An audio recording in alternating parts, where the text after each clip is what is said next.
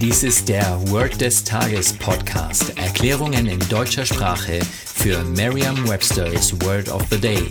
Eine Produktion der Language Mining Company.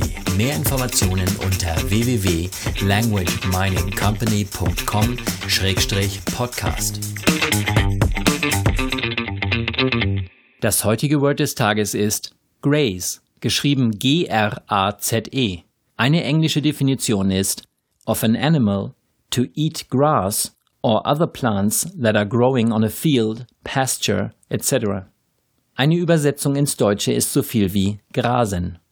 Hier ein Beispielsatz aus Merriam-Webster's Learner's Dictionary. The cattle grazed on grass in the field. Das Vieh graste auf Gras auf dem Feld. Eine Möglichkeit, sich dieses Wort leicht zu merken, ist die Laute des Wortes mit bereits bekannten Wörtern aus dem Deutschen, dem Englischen oder einer anderen Sprache zu verbinden. Wenn das Vieh Gras frisst, dann nennt man das auf Deutsch auch Grasen. Das Gras ist also auf Englisch Grass und damit fast gleich. Es hat am Ende ein S mehr. Nur das Grasen ist auf Englisch Graze, da scheint sich also ein Z eingeschlichen zu haben. Wenn Sie so intensiv über Wörter und deren Schreibweise nachdenken, dann brauchen Sie vermutlich keine weitere Merkhilfe.